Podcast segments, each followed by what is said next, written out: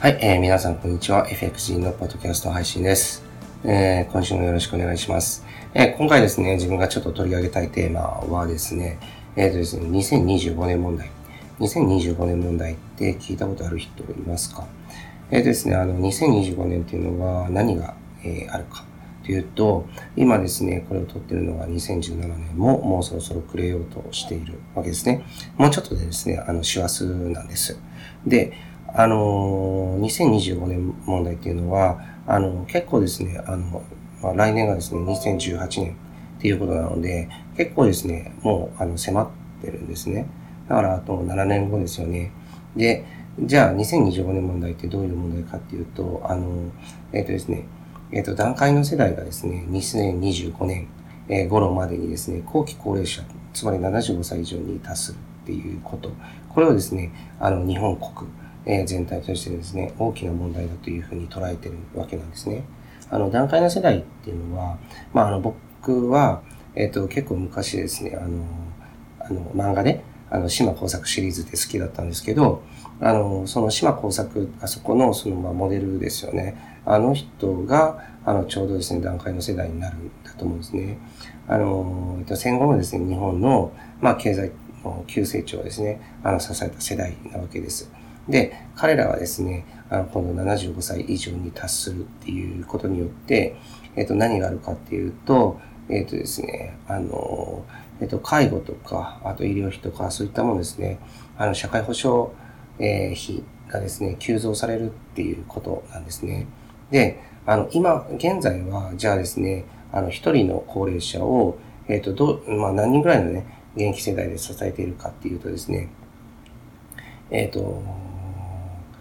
えっと、大体ですね、あの、まあ、あの、一人の高齢者を大体なんですけど、あの、えっと、二人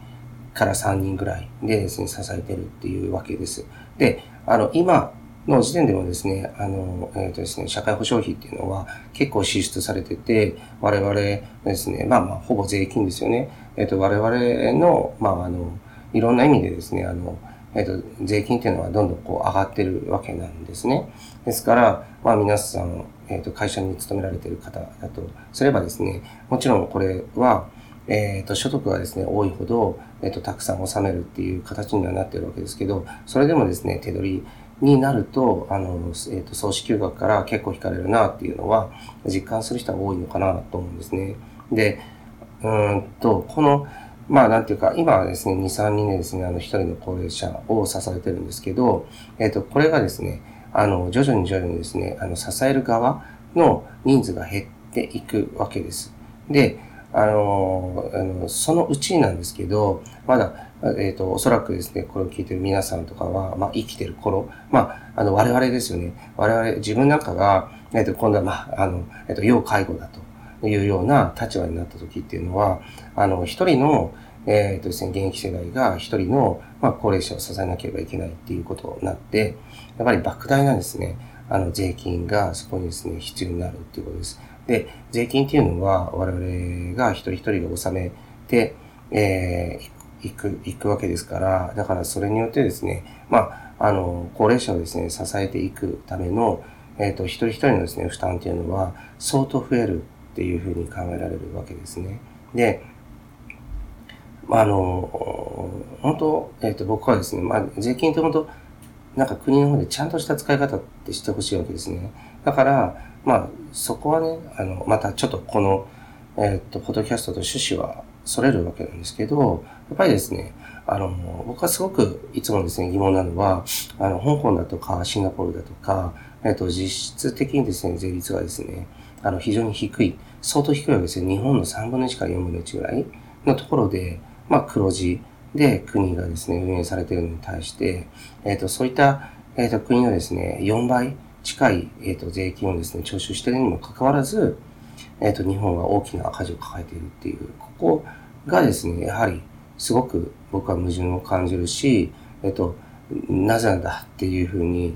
ぱりちょっと、えっ、と、憤りもですね、あるわけなんですね。で、そうは言っても、あの、日本に我々住んでますし、えー、っと、えー、っと、この後、えー、っと、2025年問題を、えっと、きっかけにですね、まあ、大きく、その、我々の負担が増えるっていうのは間違いはないわけです。で、その2025年問題を待たずともですね、またはそれ以降のですね、あの、1対1で、えっ、と、高齢者をですね、え支えていくっていうことを待たずしてもですね、あの、日々、えっ、と、一日一日ですね、我々の負担というのが増えているというふうに考えていいわけです。で、えっ、と、世間では、まあ、なんていうか、その、えっ、ー、と、失業率も下がって、そして、えっとですね、あの、大手とかはですね、あの、給与とかのアップとかも実現しているっていうふうに言われてるけど、やはりですね、あの、初任給とかもまあ上がってるとかって言われるけど、やはりね、あの、えっ、と、公務員の初任給とかを見ると、まあ、公務員もまあいろんな職種とか地方とかによって違うわけですけど、そんな変わってないんですよね。やっぱり、えっ、ー、と、どうしてもですね、あの、初任給は、あの、まあ、あと大卒で20万円ぐらいからスタートするわけなんですよね。で、高卒とかになると、えっ、ー、と、組織学18万とかですから、手取りになると16万とか、そのぐらいからスタートするわけなんですよ。で、えっ、ー、と、大きい、大企業とかでですね、えっ、と、給与が上がってるって言っても、それでもですね、えっ、とですね、年間でですね、数千円ぐらいのアップにたど、とどまってるわけなんですね。で、えー、じゃあですね、あの、えっ、と、日本のですね、98%の企業はですね、中小企業なので、中小企業の人間はどうなのかっていうと、あの、むしろ下がったりとかですね、横ばいとかっていう現実は続いてるわけなんです。で、あの、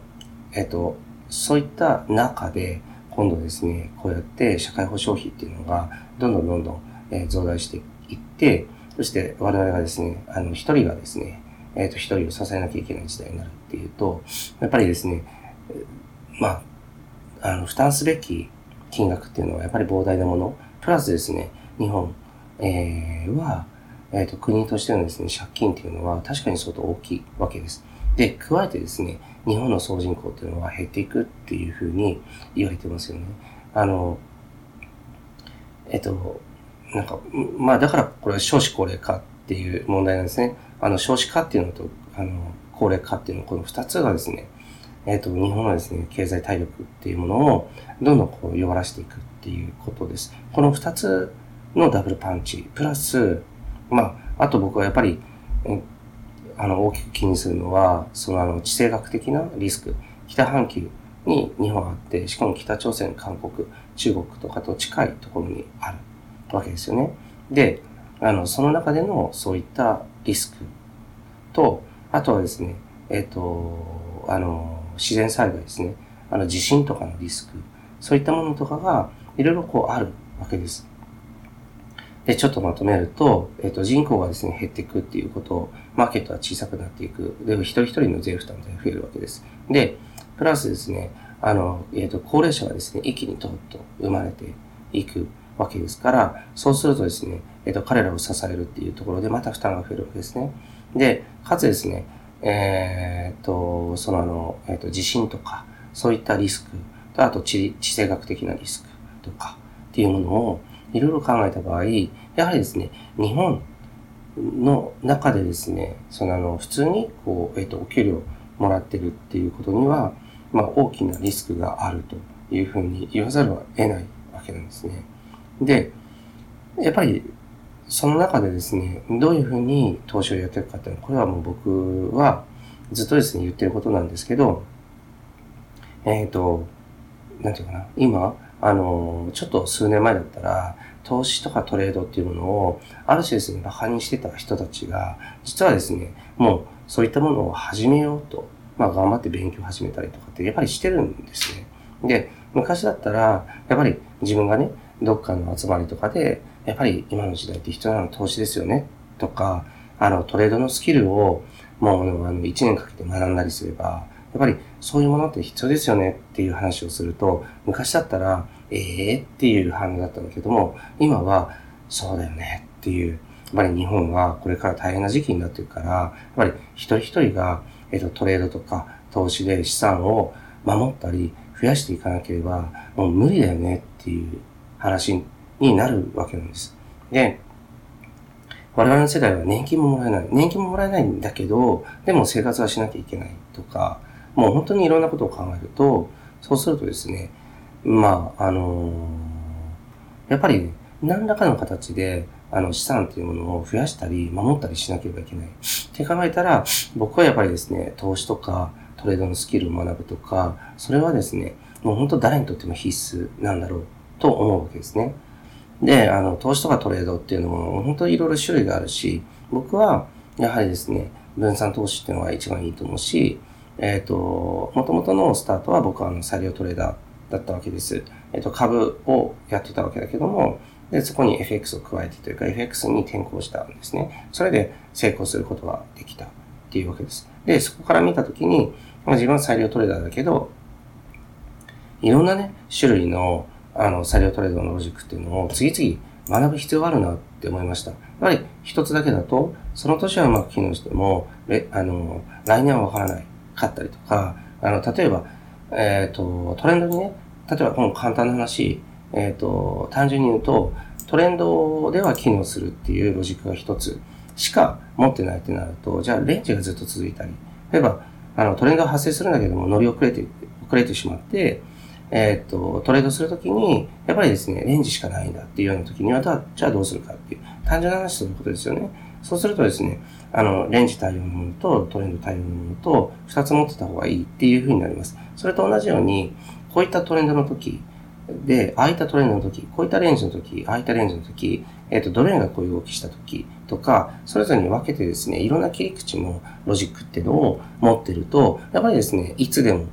こう、利益が出せるっていうかな、そういう風になれるわけです。で、これが裁量トレードですけども、裁量トレードはやっぱり欠点があって、えー、っとですね、学ぶのに時間かかるっていうことですね。で、メリットは、やっぱり学んでしまうと、すごい収益性が高いっていうことだし、あとはもうそれだけでこう独立して自立していくことができるっていうことですね。で、あの、最近もですね、やっぱり、あの、実はその会員さん何人かにちょっと会う機会があって言われたんだけども、あそうい昔から、あの、うちのね、あの、えっと、教材で勉強してくれてた人で、それ感謝してますっていう。あの、やっぱりちょっと1年ぐらいかかったけど、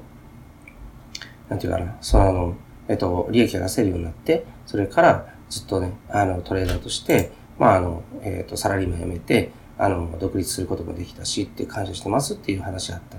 し、あったわけです。で、あの、別にサラリーマンとかを、勤めを辞める必要もないし、もちろん辞めてもいいんだけども、専業であれ、兼業であれね、あの、何らかの形でそうやって裁量トレードを学ぶ。でも、それは時間かかることだから、じゃあそれとは別にですね、あの資産の、あの、いくらかを今度はシステムトレードに振り分ける。で、システムトレードこそですね、えっ、ー、と、えっ、と、対応できる相場、A というシステムのトレードが対応できる相場は少ないわけですね。だから ABC とかっていうものでリスクヘッジをした方がいい。で、そうやって FX の中でのリスクヘッジが終わったら、今度は FX と株とか、最近だったら自分は、えっと、仮想通貨すごく注目してるので、あの、そっちの方で、まあ、大きな利益を狙うとか、そういったものもですね、やはり、